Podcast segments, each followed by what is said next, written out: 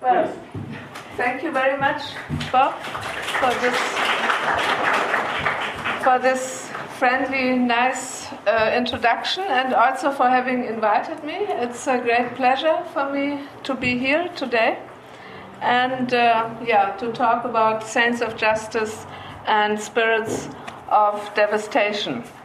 Um, I would like uh, to you to imagine as a start two scenes from my fieldwork. Scene A, we are attending an evening ritual at a Muslim shrine in western India. Hundreds of people throng around the tomb of the saint when a ritual specialist is offering prayers. His chant is broadcasted into every corner of the walled shrine compound. Close to the tomb, women are crowding on the left side, men on the right.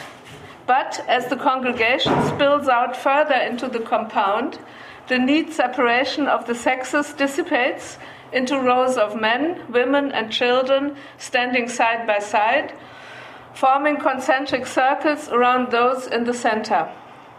While the congregation repeats the prayer and hundreds of voices ascend to the sky, other individuals become restless. A woman is running up and down, crossing the lines between gendered spaces, pushing herself through the crowd of men, apparently oblivious of the code of conduct ruling at shrines. A man is jerking back and forth, screaming obscenities. Another is forcefully banging his back against a pillar, apparently oblivious of the pain. At least 50 people of all ages are screaming, running, swearing, or shaking, while the congregation remains unperturbed by the turmoil, turmoil exploding in its midst. People gravely continue praying. So that's one scene. And the other scene is a nurse has unlocked the iron gate of the female ward in a mental hospital and allows us to enter. About 50 women are crouching in the inner courtyard of the newly built ward.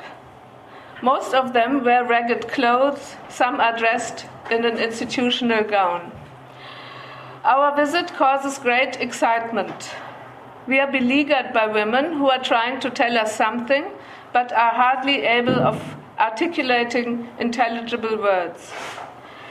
One woman manages to tell us that she loves her father who hasn't come to see her in a long time. Another says that she has no one, she is completely alone. A few women take no notice of what is happening around them, staring vacantly into space. A doctor is sitting at a desk, calling individual patients and handing out psychotropic medicines. I recorded these observations in the course of fieldwork which I conducted in Gujarat between 2008 and 2010, and I will still continue with this, following up on possession practices and the recent upsurge of the discourse of mental health in India. The shrine and the mental hospital are two settings where people behaving in ways considered abnormal by the social environment and also perhaps by themselves, are likely to be taken to by worried relatives. There are other options, of course, uh, in India, but uh, I won't talk about them at the moment. The mental hospital and the shrine constitute two important sites in the larger field of medical care structured by relationships between scientific and religious posi- positions. The boundaries between diverse positions in the pluralistic medical field in India may have become blurred, as medical anthropologists have argued. Nevertheless, a shrine and a mental hospital depend on quite distinct ideas, rationales for action, and practices. Why do some people in contemporary India send a mad relative to the mental hospital while others take him to a religious healing site? I suggest that the decision involves, amongst other things, different values, specifically values of personhood. An explanatory model of mental illness in terms of sorcery gives primary value to social relationships, whereas these are secondary in psychiatric classifications. For the latter, biological factors, neuroscientific inventions, and the individual person are of primary explanatory value. In this lecture, I must confine myself to exploring the values to which the discourses which are prevalent at shrines, and that is a discourse of sorcery, gives expression. How are these values lived, experienced, and suffered by the people we engage with in our fieldwork. Given that values find their existence in people, to quote Rio and Smedal, I shall first discuss sorcery in relation to personhood and madness, and then talk about the saints of justice and their transactions with pilgrims, transactions of counter sorcery, which is healing, and finally discuss sorcery and mental health in global modernities. So, we are in Western India. And I come to the first point notions of sorcery, personhood, and madness. In Gujarat and elsewhere in Western India, sorcery is as much a discourse of power as a discourse of the dark sides of intimate relationships. It is also about human agency and about how ties of kinship and friendship are turned into enmity. Sorcery today resides in undoing kinship relationships. Its power is socially fragmenting and tears the minds of individuals apart. Notions of sorcery rest upon a triadic model of relationships with the sorcerer being the absent third person. He enables the conversion of negative emotions and destructive desires of one human being into the power of harming or killing another. Another human being through secret, secretly attacking his mind, body, and self. In Gujarat, priests of a goddess, the Buas, are typically thought to share the ambiguity attached to the goddess Shakti, that is, her capacity to create and destroy. Buas are suspected to acquire powers of sorcery in secret rituals dedicated to Kali in the dark night of Kali Chaudas preceding Navratri, the annual festival of the goddess.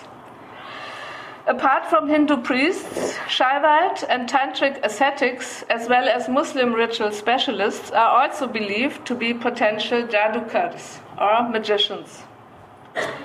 Sorcery is a transgressive practice transcending religious, ethnic, caste, and to some extent also class boundaries.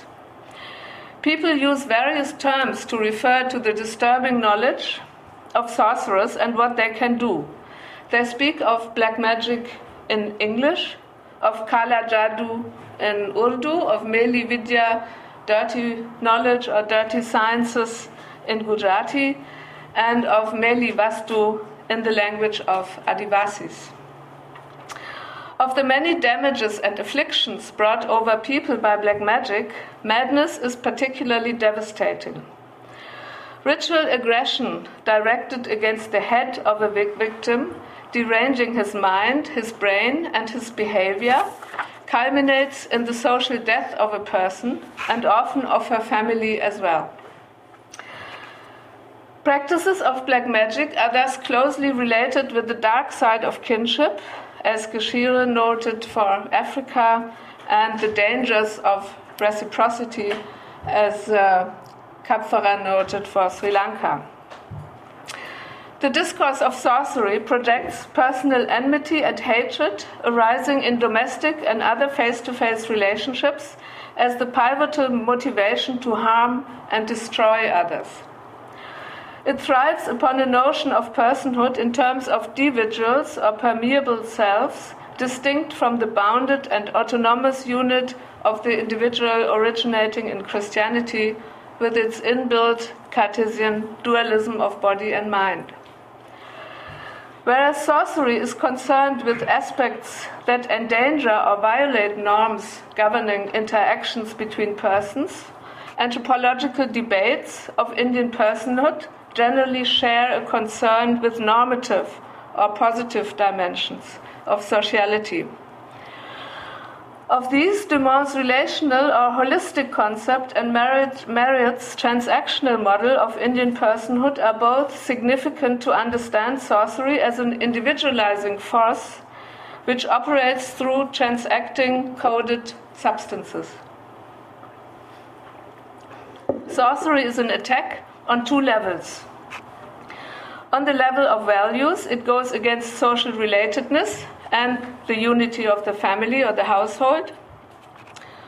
On the level of the empirical individual or the self, who is significantly excluded from Dumont's theory, on the level of the, of the self, sorcery destroys a human being's ability to participate in the normal course of life and pursue individual goals such as educational achievement, financial success, enjoyment of a harmonious marriage, and things like that, ordinary things of life. People engaging in sorcery achieve their destructive ends through the manipulation of normal transactions, such as the sharing of food. To exist, Marriott wrote, individual persons absorb heterogeneous material influences. They must also give out from themselves particles of their own coded substances that may then reproduce in others something of the nature of the persons in whom they have originated. This is, as we shall see, what also works in sorcery. Kapferer has uh, expressed this fact in different words. He said sorcery arises from the magicality of social, sociality, or to quote, that constitutive action of human beings whereby they form their relations in their life worlds and affect the lives of others. Quote end. In the context of household and family life, the preparation, shared consumption, and digest, digestion of food is a process in which a self absorbs the influences of others and emits them mixed with his own. Family life is as much the site of love, care, and solidarity as it may give rise to emotions of envy and jealousy, personal grievances, and hatred.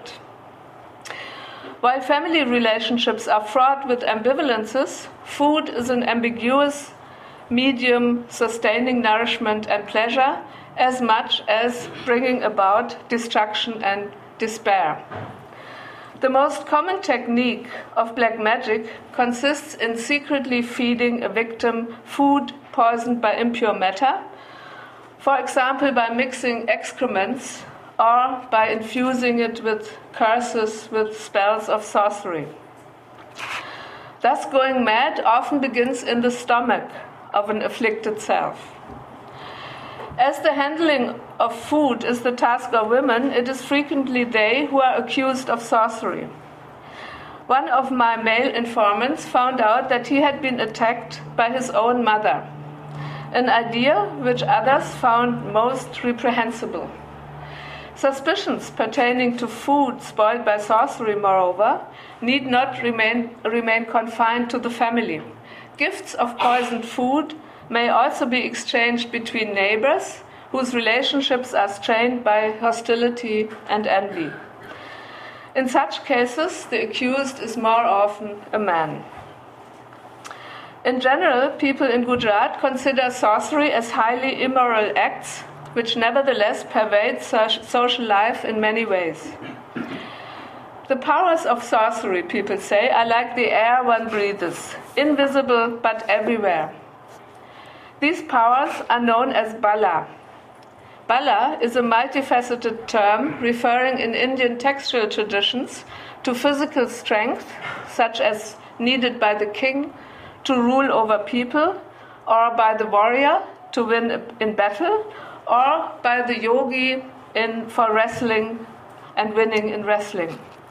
In addition, bala can also refer to the power of an agent to influence the thinking of another human being and to enter or take appearance, take avesha, in his or her body. This kind of power is mobilized in practices of black magic performed by a sorcerer on behalf of a client. Connotations of overpowering, of taking possession, and of entering into the thinking and feelings of a human being underlie the notions of Bala as that force that drives a person mad. Those afflicted embody the Bala, the spirit of the sender who succeeded in overpowering, suppressing, or defeating a self. When people talk about the Bala power hitting them at the core of their existence, destroying the health of loved ones, creating panic and floundering crisis of a self, they talk about the crimes of sorcery committed against the foundations of sociality, building up trustworthy interpersonal relationships through nurture. The powers of sorcery instill terror in both a self and a family. Sorcery illness, Jadu ki bimari, belongs to a class of possession induced illnesses that are distinguished by the fact that it is sent by a human being, uh, in contrast to illnesses which are brought about by spirits of the dead possessing somebody. Here it's a human being who, who possesses another one. The effects of the sorcery illnesses are highly individualizing and come to the fore in the mad behavior of the afflicted person. He or she may withdraw from the social world seeking loneliness or behave abusively, disrespectful, and aggressively towards those around them. The person may become confused and disoriented, run away from home without finding his way back, stop studying, working, and fulfilling everyday obligations. Sometimes they talk in intelligible lang- languages or they refuse to wear clothes, run around naked, and they also threaten to harm others and themselves. In severe cases, a mad person becomes completely oblivious to others, locked into a world of her own to which others find no access. The word used in, in Western and North India for going or being mad, pagal, shares relationships, family relationships with crazy in English or verrückt in German, insofar as it covers a wide array of meanings. It may be used jokingly with children, describe some harmless idiosyncrasy of a person, or it may refer to a scale of disorders ranging from te temporary disturbances of behavior to chronic and severe forms of mental disorder. While all of these may be covered by the diagnosis of sorcery illness, a category which does not differentiate sharply between symptoms and syndromes, the pinnacle of becoming ensorcelled is a manifestation of madness which closely resembles the psychiatric category of schizophrenia. And I will come back to this point later on. Sense of justice, I, I now come to the second point sense of justice and the transactions of pilgrims of suffering. So we are at this shrine in Gujarat. When a person's abnormal behavior begins to worry parents, spouses, or other members of the family, he or she might be taken to the shrine of Mira Datar, which you see here. And I'll show you some more about it shortly. Although the shrine is widely known all over Western India as a powerful center of healing, the rituals practiced there do not involve healers. Rather, the ritual specialists managing the shrine refer to their roles as vakil, as advocates. They mediate the powers of a group of related saints who are also called doctor and judge, both in English. Those pilgrims who are afflicted by possession illnesses are referred to as savalis, that is, seekers of answers for the misfortune that they are experiencing. If it turns out that balas are involved, the question becomes one of why one has become a victim of injustice and how to get rid of the overpowering force of the attacker. Depending on the severity of the problem, people stay days, months, or years. For example, a girl of marital age was brought by her mother, grandmother, and a cousin because she was tearing out tufts of hair from her uh, head. The mother suspected that someone from her caste, envious of her daughter's beauty, had done black magic against her in order to spoil her marriage chances. They were staying for four days. Another example is that of five brothers who had already spent one year at the shrine when I met them. One of them explained that all five brothers had become mad because a neighbor, harboring a grudge against his father, had sent his bala against them so that none of the young, young men could progress in life. And they were thinking that perhaps they might leave soon. They were better. Unlike other pilgrimage places, moreover, this shrine shelters a significant number of long term pilgrims or patients, about 100 at the time of fieldwork, some of whom stay eight years or decades or even until, the, until their death. Some long term pilgrims of suffering stay alone, others live in constellations, which I call fragments of families. Such fragments may consist of women who are separated from their husbands and the wider family because they care for an afflicted adult son or daughter, or of men who live apart from their parents, brothers, families, and their own children because they are looking after a sister or a wife, or vice versa. Whatever length of time pilgrims of suffering are spending at the shrine, they all participate in the ritual routines merging religious, praying with healing practices, as well as with procedures of trials, like at a court. In the absence of healers, spatial arrangements charged with meanings calling for specific ritual actions and illness performances take on heightened significance. The shrine of Mira Datar is more than a building, it is a moral landscape constituted by A. kinship relationships between several saintly figures, and B. by their courts. And this is also law courts, also used in English, where moral crimes of sorcery are negotiated.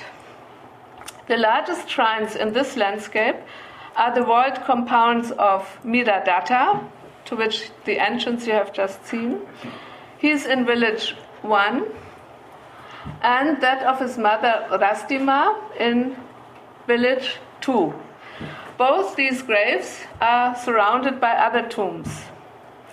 Next to Mira Datar are buried uh, his father and father's brothers, while the tomb of more distant lineage members are lying behind these premises. A smaller shrine sheltering um, a mother's brother, it's Mamusap, uh, marks the entrance to the territory of this shrine compound of the adult saint Mira Datar in this village one. In the second village, where the mother's shrine is, a small uh, place, a small shrine referred to as Kacheri, that is office, or marks the entrance to this uh, sacred landscape. And this Kacheri is supposed to be the place where Mira Datar, as a child, had already administ- administered justice amongst the villagers when they had conflicts or disputes. Um, so, and this Kacheri especially qualifies um, the authority and the power of the saints as administrators of justice. In this way, the spatial arrangements of the shrine objectify two spheres of values. On the one hand, one is the holistic order of kinship, the other is the individual, individualized order of law courts. In this spatial depiction, the family unit, blood and milk, consisting of powerful moral agents, is elevated as a part of a larger lineage. At the same time, the tombs are referred to as law courts. Mira Datar, the hero- heroic son, presides over the Supreme Court, whereas his mother Rastima, as well as his mother's brother, are somewhat less powerful and preside over high courts. In this configuration, the father's mother's grinding store is, becomes also an important place, namely the police post, where the spirits, the suspects, are interrogated and grinded. Um, maybe I could show you this a, sh- brief clip how what happens at Mother's Dadima's grinding stone. Yeah, this is uh, this was the place, and the ritual specialist he explained um, that all the complaints are read at night by the saints, by Mira Datar and by his mother, and then they take the decision what should be done. And this, these are very important uh, categories the decisions and the hukum, the orders. Um, and they are, in fact, then they guide the healing process. Um, thus, the saintly tombs represent, on the one hand, norms of uh, sociality in terms of hierarchical, complementary, and gendered relationships between kin, mother, son, brother, sister, and so on and so forth. On the other hand, they appropriate the signs of mundane contemporary power, law courts, that is, relatively self contained, linked, and powerful institutional actors in a democracy. The spatial order of the shrine reflects an encompassing logic which also informs notions of power. The terms by which the saints are addressed refer to various religious and political dimensions of power and authority, such as Pir Baba, stressing the Islamic embedment and the relationship to God, to Allah, as the source of all knowledge and of justice, of course. Then Dada invokes the figure of authority within the patriarchal household, the grandfather, the paternal grandfather. Then Sarkar is another term used for the saints which identify him on the one hand with kingship, but also with the present Indian government, is also Sarkar. So the power of a saint like Mira Datar both partakes in and transcends the latter dimensions of power. Their power, which is called karamat, is the miraculous power of saints, is also encompassing the bala forces or the bala power. It is thus an ambivalent creative healing and administer, administering justice, as well as destructive and punishing power, whereas the balas are unambiguously destructive, they are only negative. Um, this hybrid um, construction of power is thus constituted, constituted as a hierarchical relationship between destruction or um, sending illness and creation or healing and administering uh, justice. The shrine and the spaces uh, and its spaces provide an encompassing bulwark against the fragmenting and individualizing forces of sorcery. Since ritual specialists pray for pilgrims but otherwise do not get involved in practices of healing, the process becomes one steered mostly by the afflicted themselves and their relatives. However, pilgrims do not think that they are the ones who take decisions, but that it's the saints, and they follow only the saints' orders. At their court, human will is displayed by, displaced by the saints' agency. By guiding people in dreams and states of trance, the saints reveal the process whereby, whereby a person came under the control of a hostile other. This happens in similar exchanges of coded substances, which normally establish desired social relationships. Those who have become afflicted with madness have absorbed the negative emotions and destructive intentions of ill wishers. Through grotesque uh, convulsions, they give their tormentors a face. The afflicted have come to embody the destructive forces overpowering them, constantly emitting their horrible substances. In the healing process, afflicted selves engage in transacting simultaneously with disempowering spirits and re empowering saints, all in their bodies.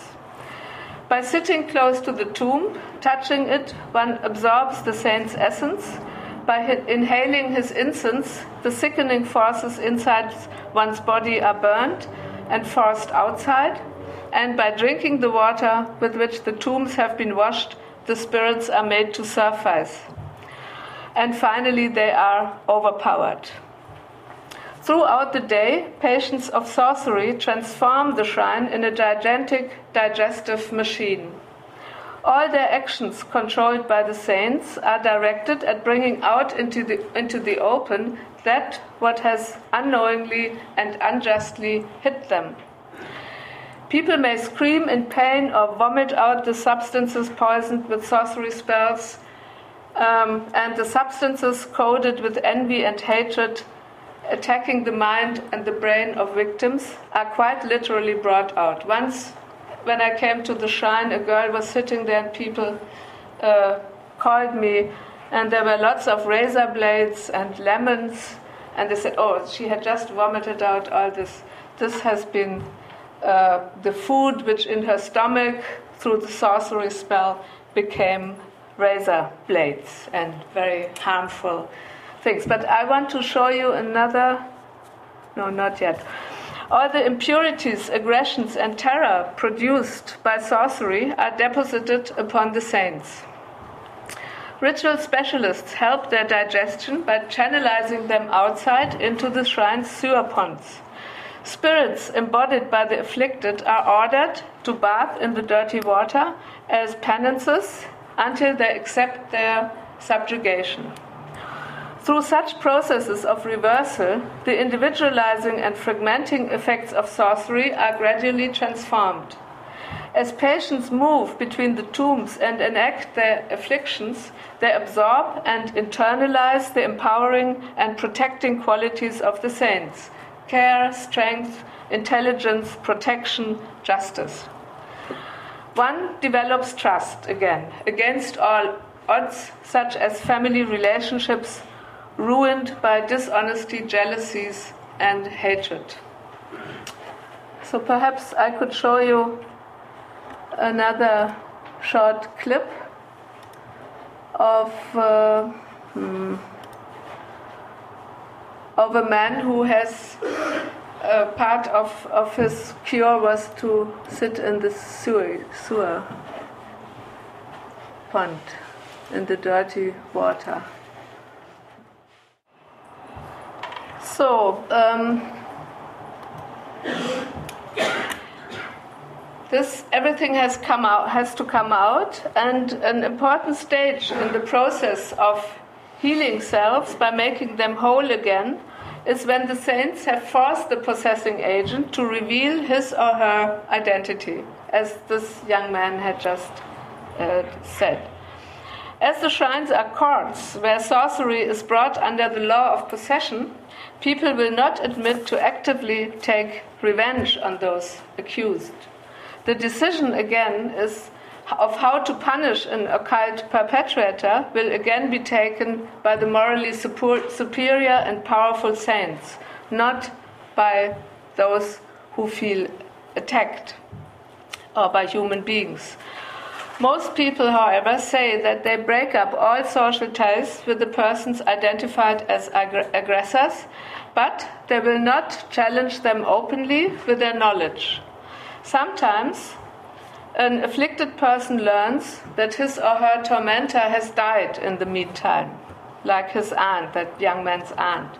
His death or her death is then thought of as a confirmation that a saint has punished the aggressor. Okay, I now come to the last part by way of a conclusion, and I will briefly compare sorcery with mental health in a global modernity's perspective. Considering the two scenes evoked at the beginning of my talk, what would logically have to follow now is a description of the workings of the mental hospital.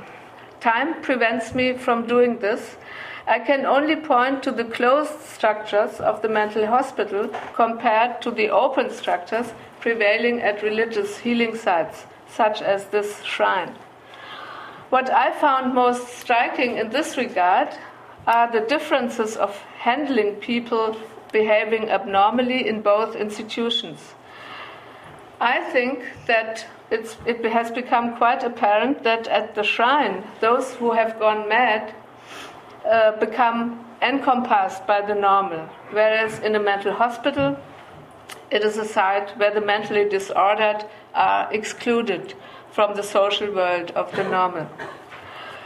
Each institution aims at controlling anomalies, anomalies of illness, but each one is embedded in, a different, in different values of personhood.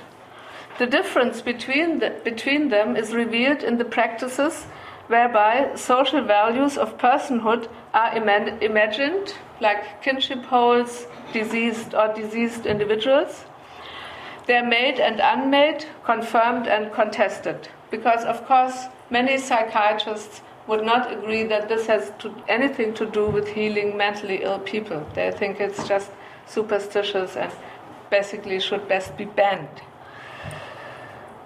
The coexistence of psychiatry or mental hospitals and counter sorcery shrines, however, in the field of medical pluralism in India, testifies to the conditions of global modernity shaped by the circulation of Western concepts and regimes on the one hand, and by their appropriation, repudiation, or indigenization on the other.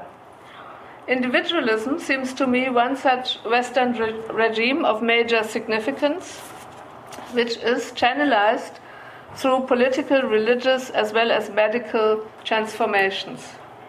One answer to the question of why some people are sent to the mental hospital while others are taken to a religious site is therefore to be, to be found in diverse evaluations of the impaired self in modernity. The embodied images of the impaired self produced by the Indian discourse of sorcery and by the psychiatric category of schizophrenia share some notable similarities. According to the German psychologist Klaus Leferink, schizophrenia is the prototypical disease of modernity. It mirrors the general condition of modern human beings, um, their life, as it is shaped by meaningless acceleration of arbitrariness, disruption, and fragmentation. Leferink regards Western discourses epitomizing schizophrenia as an enigmatic and meaningful disease, which mirrors thus significant at- attributes of modernity. For individuals affected by schizophrenia, the disease entails an escalation of the dissolution of social relationships, a dropping out of social relatedness, and a breaking out of shared communicative practices. Schizophrenia thus contains an exaggerated representation of the social effects emphasized by classical modernization theorists of what the modern break with the traditional society amounts to. Looked at, looked at from this angle, those who are hit by sorcery illness at least in its most severe form, embody, as do patients of schizophrenia, fragmenting, individualizing, and agonizing forces. Rather than testifying to a dichotomy of the modern and the traditional, however, patients of counter sorcery and patients of psychiatry are creations of competing and simultaneous existing discourses in a shared modernity. The psychiatric discourse of schizophrenia stresses impaired subjectivity, whereas the discourse of sorcery illness accentuates impaired sociality. Or, to put it differently, they exemplify a constant tension between the reproduction of substantialities or individualization and social wholes or hierarchization, and thus shaping and articulating different forces within Indian modernity. Dumont had based his theory of hierarchy as tradition on the opposition between the West and the rest. As is well known, this has given rise to a wide range of criticism. What has often been overlooked, I think, by many critics is that Dumont did not construct an absolute difference, but a relational one expressed in diverse configurations of values, relationships between holistic and individualistic ideas.